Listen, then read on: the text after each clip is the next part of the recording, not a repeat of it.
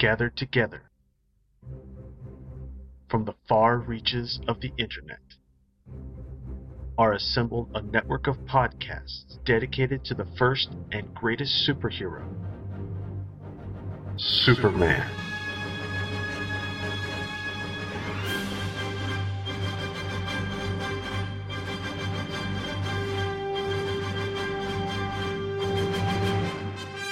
The Superman Podcast Network is dedicated to covering all aspects of the Superman legend, featuring The Thrilling Adventures of Superman, Golden Age Superman, The Superman Fan Podcast, Superman in the Bronze Age, From Crisis to Crisis, a Superman Podcast, Superman Forever Radio, The Superman Vidcast, the world's best podcast, and Radio KL from supermanhomepage.com, as well as the audio dramas Superman, Last Son of Krypton, and Supergirl, Last Daughter of Krypton, from Pendant Audio Production. Join hosts Michael Bradley, John Wilson, Billy Hogan, Charlie Niemeyer, Jeffrey Taylor, Michael Bailey, J. David Weeder, Kamin Stoll, I'm Isaac, I'm Adam, Dave Eunice, and co-host Scotty V at supermanpodcastnetwork.com.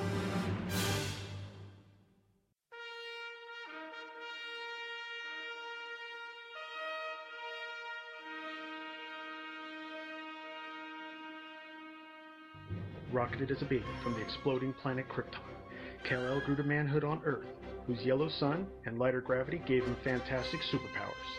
In the city of Metropolis, he poses as TV newsman Clark Kent, but battles evil all over Earth and beyond as Superman.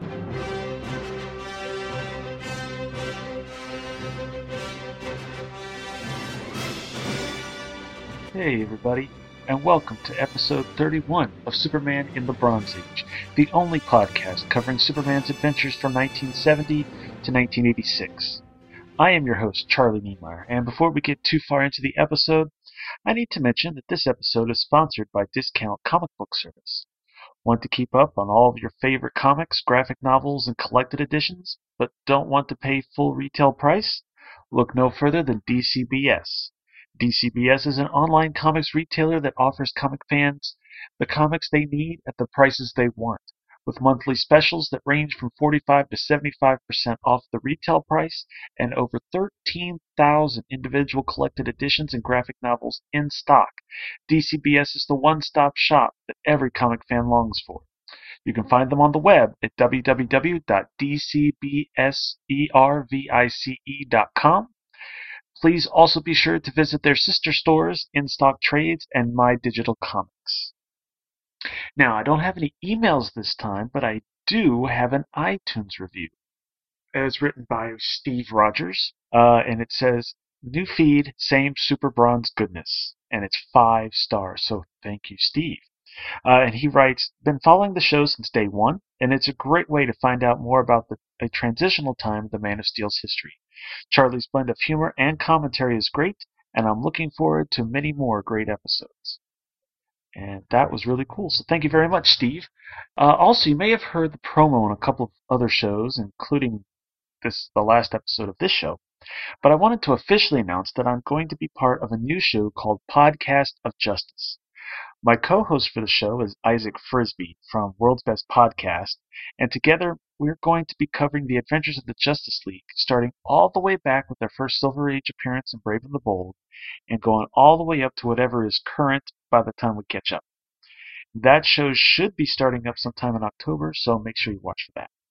Now, as far as this episode, I'm going to change things up just a little bit.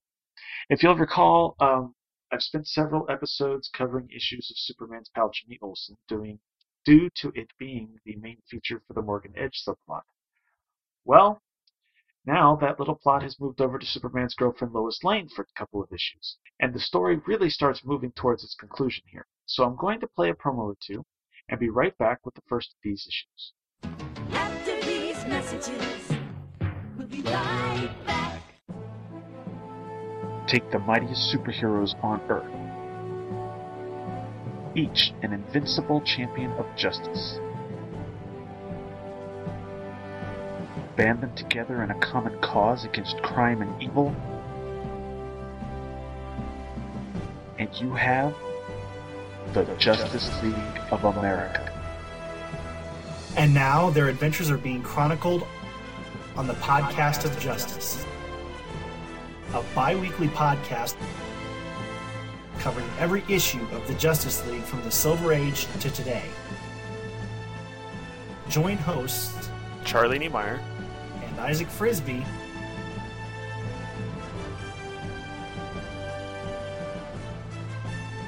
at podcastofjustice.blogspot.com.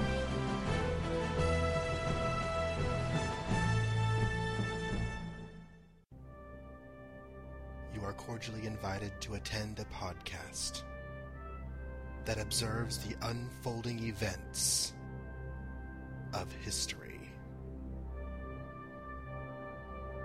Come with me and observe the birth and growth of a legend. From the pages of a 10-cent pulp comic book to the newspapers, radio program adventures, theatrical films, and more.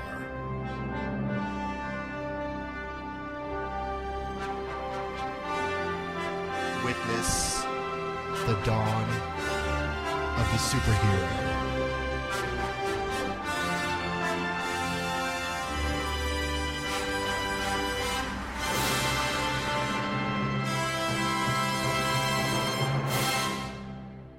Golden Age Superman. Available on iTunes and at goldenagesuperman.libsyn.com. Every legend has a beginning. Our first issue this month is Superman's Girlfriend Lois Lane, number 118. It had a cover date of January 1972 and was released on November 23rd, 1971, just in time for Thanksgiving. It had a cover price of 25 cents because this is still back when they were doing the huge 48-page thing where you had your main feature and two smaller features in the back. And the cover art on this issue is by Dick Giordano, and it looks fantastic, I gotta tell you. The title of the story is Edge of Darkness, written by Robert Kanigher, penciled by Werner Roth, inked by Vince Coletta. An uncredited edition is Superman Heads, or inked by Murphy Anderson. Surprise, surprise. And the editor was E. Nelson Bridwell. Now, in the apartment of Morgan Edge, an automated panel opens and a tray of food slides through.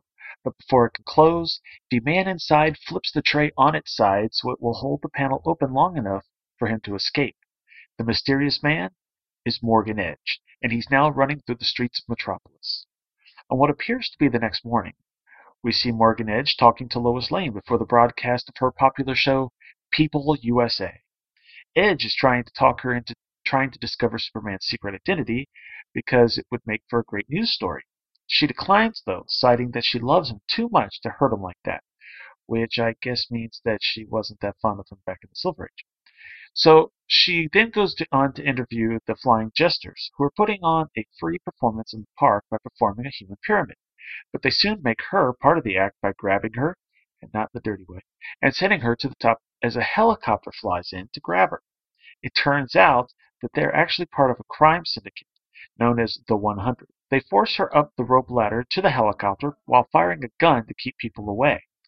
Fortunately, Superman returns from his latest mission just in time to save the day by spinning the copter's rotor in reverse, causing it to slowly land and knock everyone off the ladder. At this point, he flies through the crowd of bad guys, knocking them all out. While he lets the authorities take care of collaring the criminals, Superman flies Lois to the Daily Planet offices of the WGBS building so she could write the story up, which is probably bad grammar, but that's okay. Soon, Edge returns to his apartment and realizes that the real Morgan Edge has escaped from his prison. We then get a flashback from the fake Edge, who reveals that the real Edge had been kidnapped while on vacation and then cloned at the Evil Factory, which was run, of course, by Simyan and Mokkari, under the watchful eye of Darkseid himself.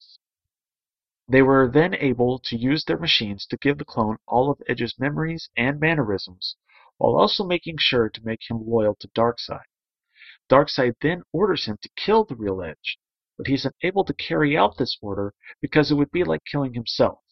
So instead, he just knocks him out and has a secret room built in onto Edge's apartment and has him kept there as a prisoner.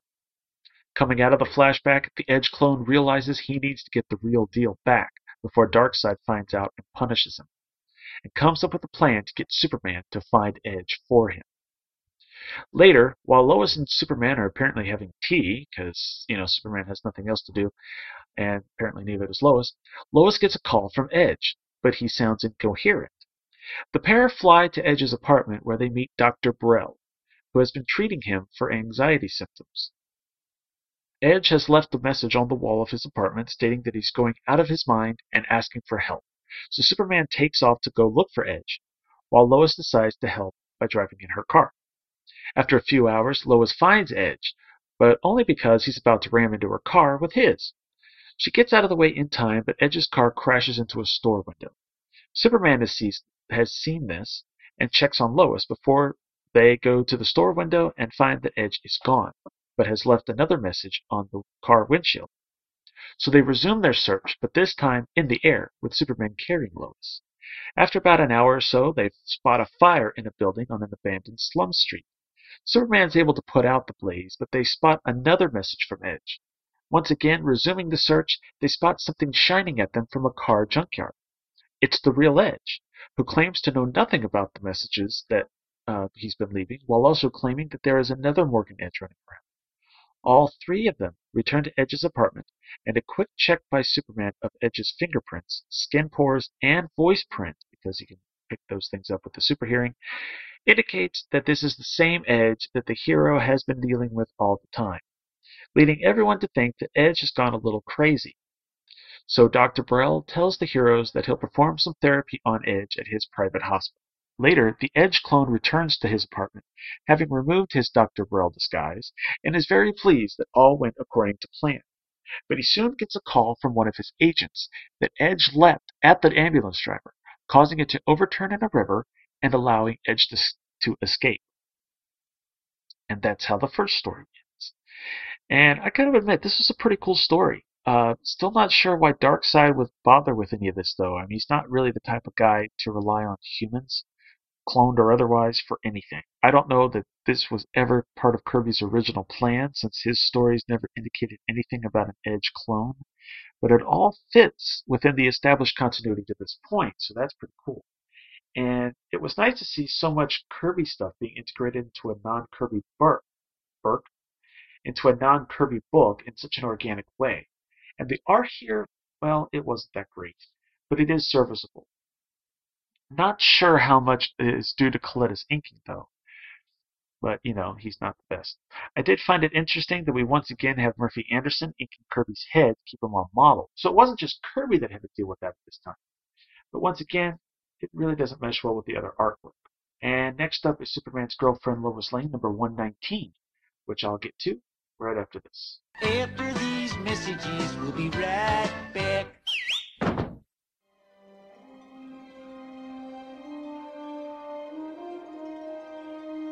In October, return to the fight for freedom in the name of adventure. I'm Luke Skywalker. I have a really bad feeling about this. Return of the Jedi. I will not fight you. You must confront Vader. You are unwise to lower your defenses.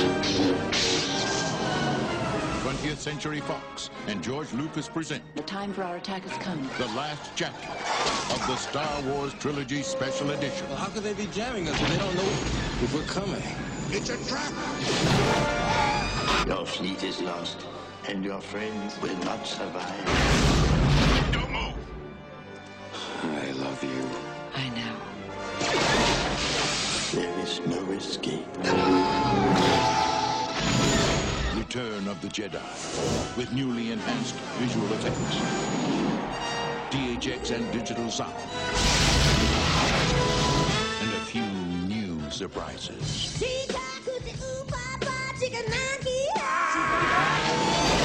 Live the magic, experience the power, and feel the force like never before. I am a Jedi. Like my father before me. So be it, Jedi. In October. The last chapter of the Star Wars Trilogy Special Edition. of the Jedi at twotruefreaks.libsen.com. Look! Up in the sky! It's a bird! It's a plane! No, it's supermanhomepage.com, the #1 Superman fan site in the world. Supermanhomepage.com, covering the world of Superman from the 1930s to today. News, reviews, rumors, and reports. Supermanhomepage.com for all your Superman comics, TV shows, movies, cartoons, radio shows, and more. Everything you ever wanted to know about the Man of Steel and more. SupermanHomepage.com. Superman's Girlfriend Lois Lane number 119 had a cover date of February 1972 and was released on December 28, 1971, so Merry Christmas. It also had a cover date of 25 cents because it's still from that era, and it had a cover art by Bob Oskner and Dick Giordano. Now, Bob, I want you to remember Bob Oskner's name. I may have mentioned this on a previous episode, but he's going to be he's going to end up becoming a regular on the Superman books a few years' time, cover art-wise, or, yeah, cover date-wise, as after Murphy Anderson, Oskner's going to be the next regular swan inker in the mid part of the 70s, so you'll be hearing his name for a while. And, of course, Dick Giordano is just awesome, and he makes the cover book even better. So the title of this is called Inside the Outsiders, and no, it's not those outsiders. Written by Robert Kanigher, penciled by Werner Roth, inked by Vinnie Coletta. The Superman heads again were by Murphy Anderson and was edited by E. Nelson Bridwell. At an unnamed airfield, which is weird, Lois broadcasts another episode of People USA. She seems to do that each issue, I guess. This time featuring the Sky Angels free fall competition. Joining the Angels is Lois... No, not Lois. Joining the Angels this time is Lucy Lane, Lois's little sister. So for those of you who are unaware, as I was when I started reading this issue, by this point in her life, Lucy is no longer dating Jimmy and has become a bit of a daredevil. Lois, in a bit of the pot calling the kettle black, is worried about her sister's reckless behavior and begs her not to go, but Lucy goes off anyway. Up in the plane, Lucy decides to only jump with one chute instead of the usual two, and waits until the last minute before pulling the cord, well after the other angels have already pulled theirs, guaranteeing her the victory unless she dies. Unfortunately, her risers are snared, which means she could die. But by using a combination of heat vision and super breath, referred to in the issue as hurricane breath, from the ground, Superman is able to open her chute and help her to the ground without Lucy even realizing what has happened. After she lands, Lois again pleads with Lucy to settle down, but Lucy won't hear it and leaves. So Lois then cries into Superman's chest before being reminded to finish her broadcast, which she does with tears in her eyes. In the grandstands is the clone of Morgan Edge, who reminds us both of his origins and recaps last issue. We then cut back to when the real Edge caused the ambulance to overturn the river. We see him reach the surface and climb back up to the road while trying to figure out how to convince people that he's the real Morgan Edge. Fortunately for him, Yango and the Outsiders pull up and allow him to join their group without him even having to tell them his name. Back in the present, we get a quick scene with Lois crying about Lucy some more before we cut to the Edge clone again, who, since he basically has the same brain as the real Edge, tries to figure out what he would do if he was in the same situation. Deciding that he'd probably hide in a group since there is safety in numbers, he sends Lois on what I call a wild goose chase. Basically, her job is to interview and photograph any group she can find. That's all he says. At that moment, Clark and Lucy are paying Lois a visit, so she decides she's going to take Lucy with her to take pictures, and Lois goes out in search of groups. Anyway, after a few days, Clark offers a suggestion to Edge to check that Lois should check in on the Outsiders, who have moved to an abandoned farm outside of the city. Thinking that could be where the real Edge is hiding, the clone comes up with a plan. He goes to the Evil Factory, which, since this story took place before Jimmy and the Newsboys destroyed it, is still around, and has Simyan and Mokkari create 12 non-living bodies. He then contacts Iron Mask and Voodoo, who used to lead the Outsiders before Jimmy met them way back in Jimmy Olsen number 153, and sends Lois to interview the Outsiders.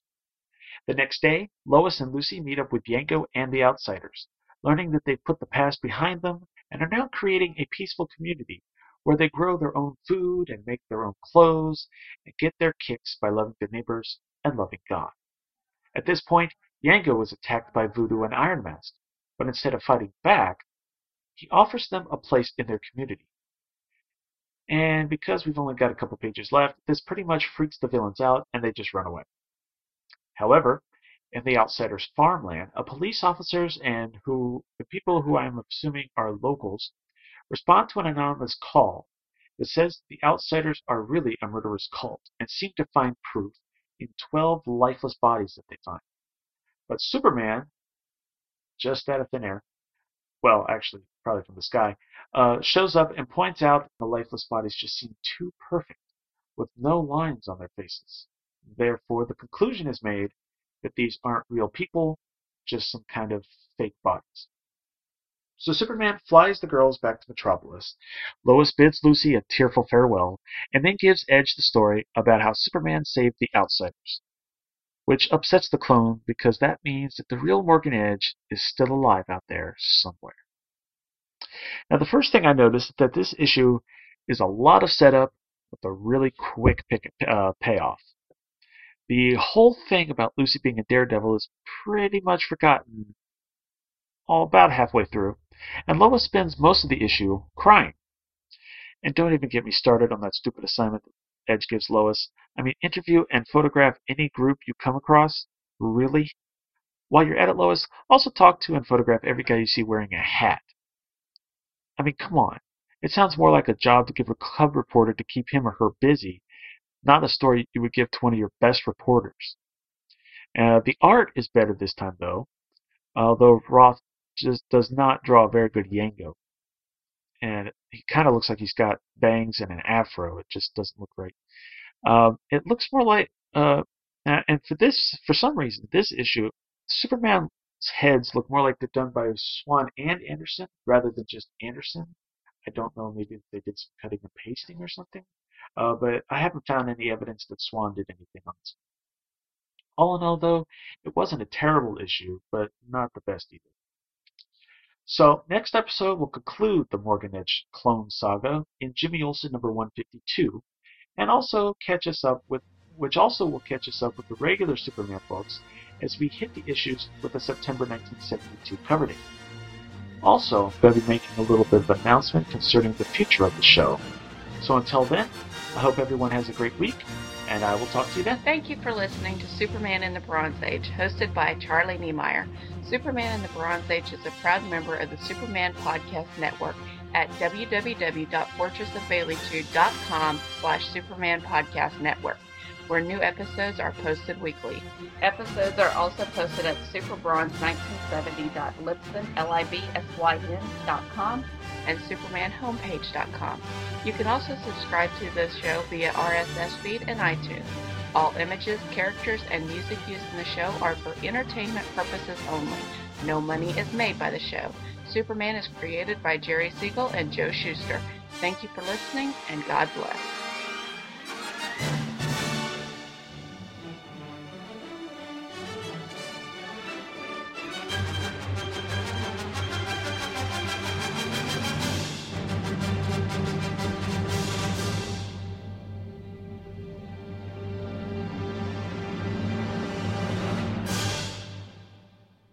Superman is also a copyrighted feature appearing in Superman DC publications.